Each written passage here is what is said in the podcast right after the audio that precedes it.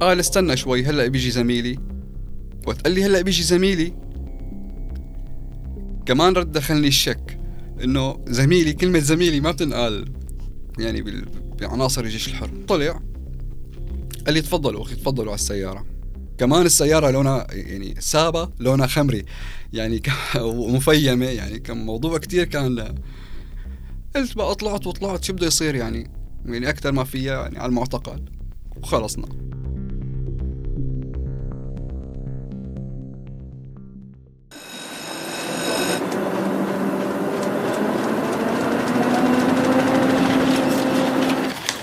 عنب بلدي بودكاست.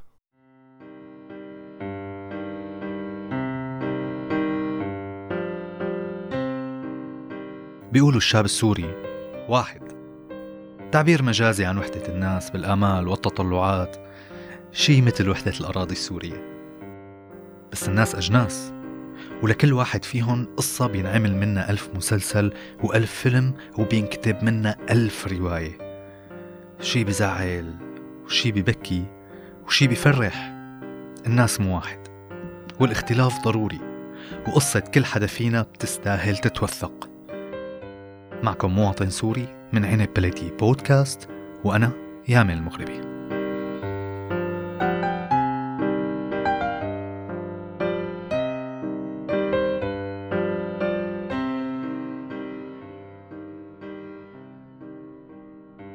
نور القادري مواطن سوري كان بيشتغل رجل إطفاء بمنطقة الغوطة الشرقية بريف العاصمة السورية دمشق. متجوز عنده ولد والتاني على وصول ومع اندلاع الثورة السورية كان لازم على نور إنه ياخذ موقف ويختار وين لازم يكون. قدم استقالته وضل عايش بالريحان واحدة من المناطق يلي بتتبع للغوطة الشرقية. كان عند نور حلم قديم هو إنه يكون طبيب وإجا الوقت إنه يحقق حلمه وقرر إنه يعالج المرضى والمصابين بمنطقته. بس حكاية نور ما بتتعلق بالطب بقدر ما بتتعلق بالحياة والمقاومة بمعناها الحرفي. المقاومة بوجه يلي بده يفرض على السوريين الموت بغض النظر لأي جهة بيتبع. ولأنه نور من البداية قرر أنه يكون بصف الحياة وينقذ الناس صار الوقت أنه يكون بصف الحياة هالمرة كرمال أولاده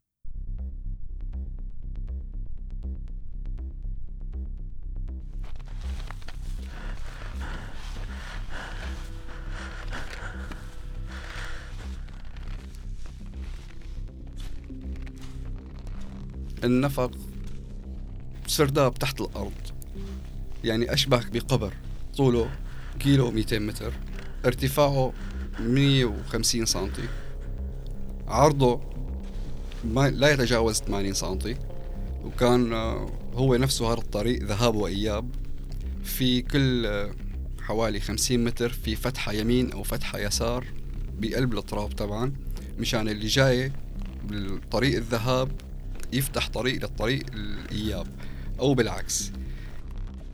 في عربايات تبع اللي يستعملون عمال الباطونه وعمال النظافه بقلبهم النفق مشان هدول بيجيبوا فيهم أغراض من مناطق النظام داخل الغوطة. تهوية قليلة جدا لدرجة إنه لما نوصل بنص النفق يعني ما في يعني يعني شوي عنده رئتين ضعاف أو عنده مشاكل صدرية أو مشاكل قلبية ممكن ينهار بنص النفق لأنه التهوية جدا جدا جدا قليلة. هلأ هن فتحوا النفق أول شيء ضخوا على أساس بقلبوا هواء شغلوا مراوح وقالوا لنا تفضلوا فوتوا.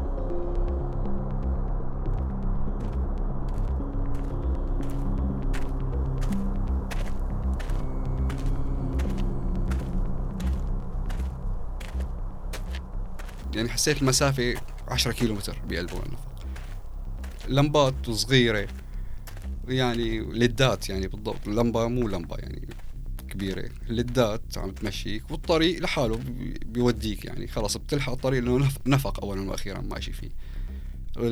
نهاية النفق وصلنا لقرنة ما عرفنا إنه فوقنا هي الفتحة. يعني حتى يعني واحد من الجنب الثاني يمكن كان معير على الساعة ولا عطوه إنذار ولا عطوه شو اسمه لحتى فتح فوقنا طلعنا بقلب غرفة. وطلعنا من الغرفة يعني بقلب بستان كبير. طبعا إجت سيارة حملونا بسيارة وأخذونا على على برزة بنحسن نقول. أنا طلعت أنا وزوجتي وأطفالي. سوا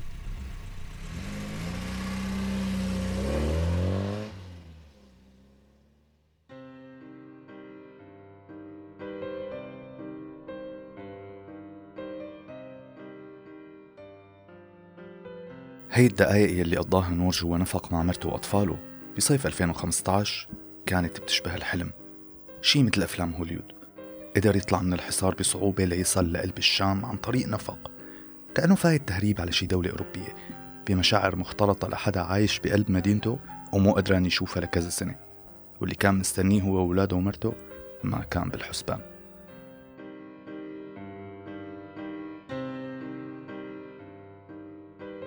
كنت بضائقة يعني منه عم ودع الأرض اللي أنا خلقت فيها ولدت فيها جيراني إخواتي عيلتي.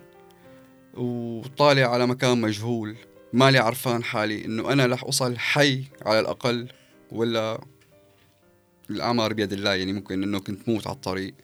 ممكن إنه أشوف هالمكان تاني مرة.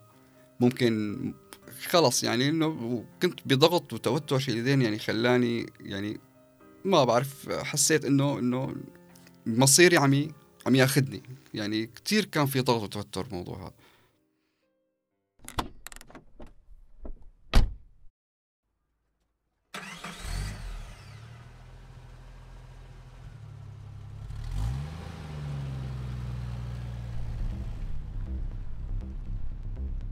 وطلعنا بسيارة سيارة مغلقة. ودونا لعند منطقة بالآبون. فهون يعني صار المشكلة اللي اللي, اللي خوفتني أكثر وأكثر إنه أنا نزلت من السيارة أنا وزوجتي وأولادي. طلعت لقيت مكتب. أنا بعرف إنه الآبون كانت بمصالحة وهيك كنا سمعانين إنه عاملة مصالحة مع النظام. فلقيت مكتب المكتب معلق فيه سلاح في سيارة مدنية قدامه.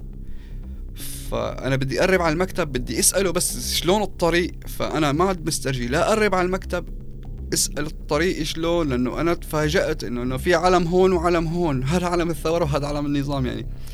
يعني دخلت بشك واللي نزلنا بالسيارة نزلنا ومشي. ف يعني قربت شوي شوي انسليت لعنده طلعت قمت لقيت في شاب برا. قلت له السلام عليكم. قام قال لي وعليكم السلام. قال لي قلت له بدي أروح على المنطقة الفلانية. قال لي أنت هلأ طالع. فهون ترددت أنا. بتطلع زوجتي واولادي وراي بدي أقول له إنه إيه هلأ طالع ولا ما بدي أقول له إنه لأ أنا صار لي زمان هون ما عرفت. يعني كثير كان الموضوع يعني فقلت له إيه هلأ طلعت. قال لي إيه الحمد لله على سلامتك. لا تخاف أخي لا تخاف نحن الجيش الحر. قلت له الحمد لله رب العالمين. انه انه أنتم قلت له بدي أروح على المنطقة الفلانية. ف قال استنى شوي. هلا بيجي زميلي. وقت قال لي هلا بيجي زميلي. كمان رد دخلني الشك إنه زميلي كلمة زميلي ما بتنقال يعني بعناصر الجيش الحر. كمان طلع. قال لي تفضلوا أخي تفضلوا على السيارة. كمان السيارة لونها يعني سابة لونها خمري. يعني ومفيمة يعني كان موضوع كتير كان قلت له لوين؟ قال لي تعال اطلع لا تخاف رح نوصلك على على القرنه الفلانية. قلت بقى طلعت وطلعت شو بده يصير يعني؟ يعني أكثر ما فيها يعني على المعتقل. وخلصنا.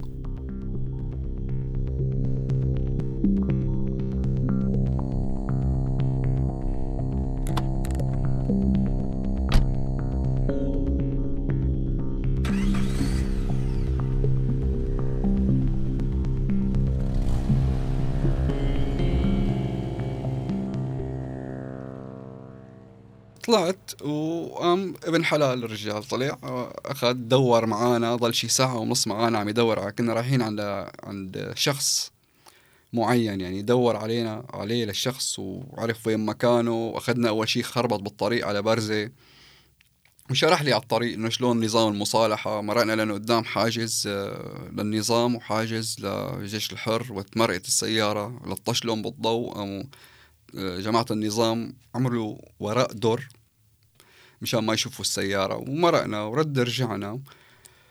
إيه، ف يعني هون بتذكر إنه صارت معي معي شغلة. كان عمر ابني عمره خمس سنين وقف عم يسأل على الزلمة كان في بسطة بتبيع فواكه. فابني طلع على البردقان قال لي بابا شو هي؟ نزل الشوفير ونزل كان في واحد من أقربائنا نزل اشترى له صار يشر له بطعمه يقول له عمو هي بردقان بردقان كول كول يعني كول يعني. هذا الموقف يعني ما بنساه منه.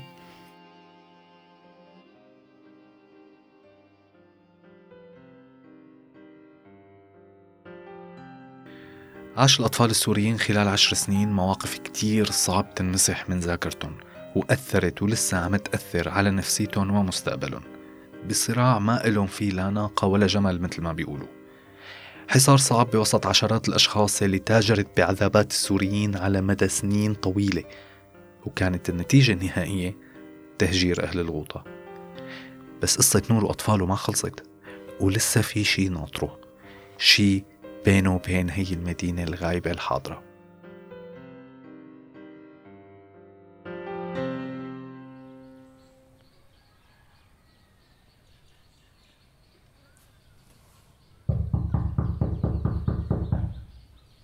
وصلنا لعند الزلمة. دقينا عليه الباب قلنا له أنا فلان الفلاني. قال إيه 100 أهلا وسهلا. تفضل.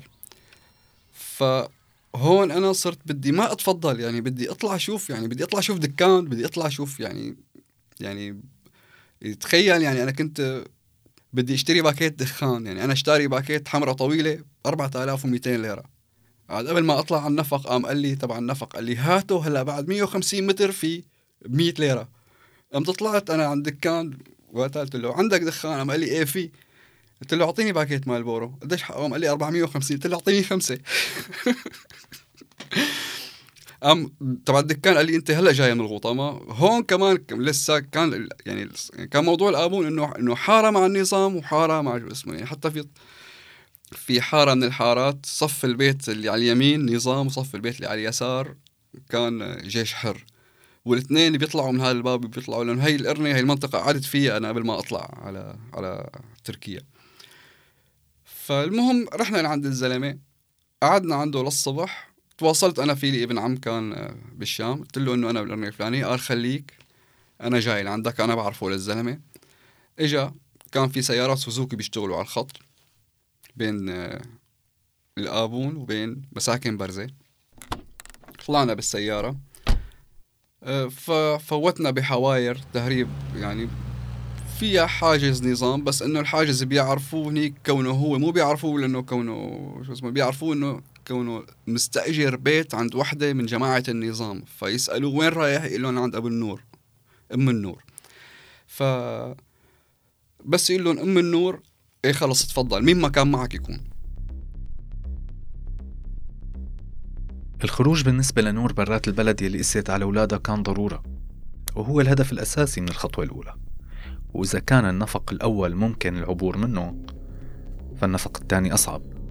رغم أنه مفتوح وفي مي وهواء وطرقات وحواجز ما بتعرف فيها العدو من الصديق.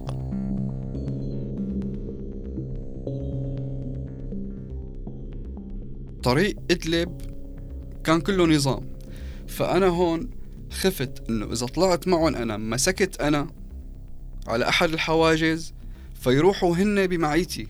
ففضلت إنه أبعتهم مع واحد من الأصدقاء إنه إنه أخي هو ما عليه شيء وابنه عسكري هو رايح يزور ابنه فهن ما يحكون شيء. وأنا بقى إذا طلعت أنا أصطفل يعني مسكوني مسكوني خلص يعني ما عاد صفي. المهم أمنت عليهم بإدلب صاروا بإدلب فحكيت مع المهرب قلت له أخي أنا بعتني فلان لعندك. أنا بدي اطلع قال وين أنت؟ قلت له أنا بمساكن برزة. قال لي بدك ترجع لعندي على الآبون قلت له بيصير.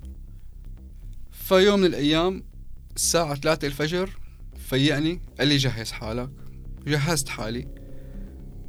ولا قال لي بدنا نمشي. قلنا له يلا. فقال لي وين هويتك؟ قلت له ليك معي. قال لي هاتا أخذ هويتي وأعطاني هوية ودفتر جيش. وقال لي بتمشي على هدول. قلت له صورته ما يعني ما بتشبهني يعني ما بتشبهني ولا واحد بالمية صورته. قال لك امين سائل؟ المهم طالعني مشي على على مساكن برزة وطالعني بالسيارة.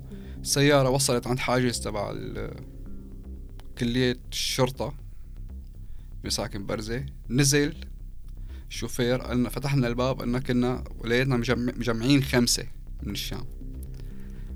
قالنا بتنزلوا بتقطعوا الحاجز نظامي مشان تجربوا الهويات. وأنا بلاقيكم بعد الحاجز. قلنا له يلا. رحت والله هويتك هي هويتي. طلع فيها هيك للهوية فات فياش طلع ناولني اياها قال يلا معك. هون بردت شوي أنا. فوقت طلعنا معه المهرب بسيارته بعد الحاجز قام قال أخي أنتم عندكم عقدة وحيدة اللي هي حاجز القطيفة. متى ما قطعتوا حاجز القطيفة اعتبروا حالكم صرتوا بتركيا. حاجز القطيفة طلبوا الهويات وهون بلش الخوف الأكثر يعني إنه أنا صرت خلص يعني يعني يا هيك يا هيك. أخذوا الهويات غاب شي ساعة ونص عسكري طلع صار ينادي الأسماء. عاد بالنزلة الشوفير اللي نزل الهويات بالطلعة العسكري بده يسلم باليد. ففلان الفلاني فلان الفلاني فلان الفلاني فلان الفلاني. ما حدا يرد. فلان الفلاني تذكرت إنه اسمي غير اسم.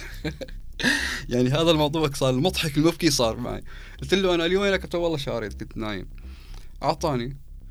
يعني قالوا لي إنه أنا قطعت هذا الحاجز خلص المهم بعدها مش يعني كلياتهم على الحواجز 52 حاجز كانوا للنظام. قطعناهم الحمد لله. يعني بعد منطقة حمص كان الحواجز يطلعوا هدول كمان لجان شعبية مع لجان شعبية. يعني يوقف الشوفير بيفتح الباب الشوفير دغري بيناولهم 200 ليرة وبيسكر وبضلوا ماشي يعني ما في تدقيق ولا في. بس آخر حاجز كان لجماعة آه، حسن نصر الله. هذا مفرق الحصين كان. وقفنا. هات وصار بده يعني يستغرب إنه الباص كله حلبية نحن خمسة شوام وشباب.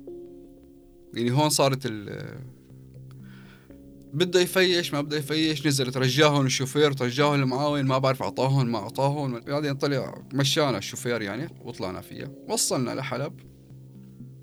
بحلب يعني كمان اختلفت الأمور. أنا خادم عسكريتي بحلب لقيت حلب مو حلب. يعني لقيت حلب منطقة تانية من اللي بعرفها أنا.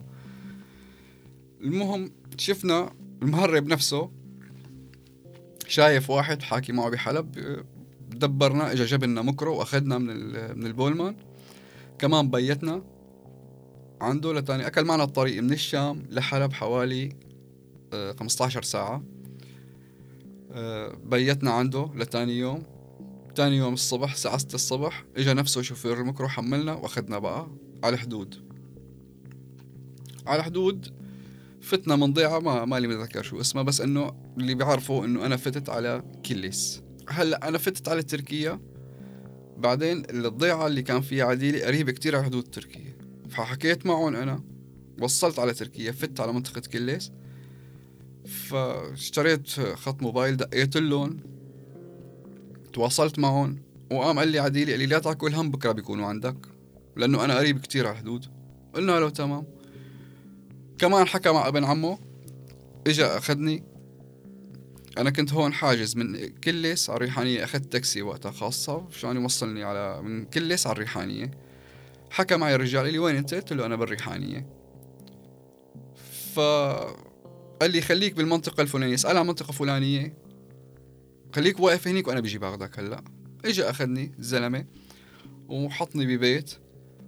واستنيت بقى ضليت على أساس إنه كان تاني يوم يوصلوا زوجتي واولادي فتأخر الطريق معاهم تعذبوا شوي لحتى قدروا يفوتوا. ل لبعد يومين لحتى قدرنا نلتقي.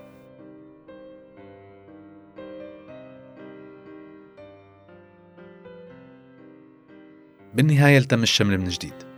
أيام قليلة بطول سنين. وهي القصة رح تضل محفورة بذهن أبطالها للأبد. مثل قصص باقي السوريين يلي تركوا البلاد لمستقبل أفضل بعيد عن ديكتاتورية الدم والظلم. هي الأطفال يلي كبرت بظل هالحصار اليوم عم تتعلم عم تحلم. مو مهم قديش الحلم صغير بس المهم إنه موجود. هالأطفال صارت عم تشوف الحياة من منظور تاني والطيارة بالنسبة لإلها ما عادت بس كتلة حديد عم تشلف براميل صارت طيارة مدنية بتمشي وبتبين من وراها الشمس. رغم كل يلي عاناه نور وأطفاله إلا أنه أملهم نبت من تحت التراب وشوي شوي رح يتحول لشجرة تساهم ببناء البلد من جديد ليكون حلمهم ضوء بينور العتمة يلي عم يحاول البعض يفرضوا عليهم وعلى غيرهم. كان معكم مواطن سوري من عنب بلدي بودكاست وأنا يامن مغربي.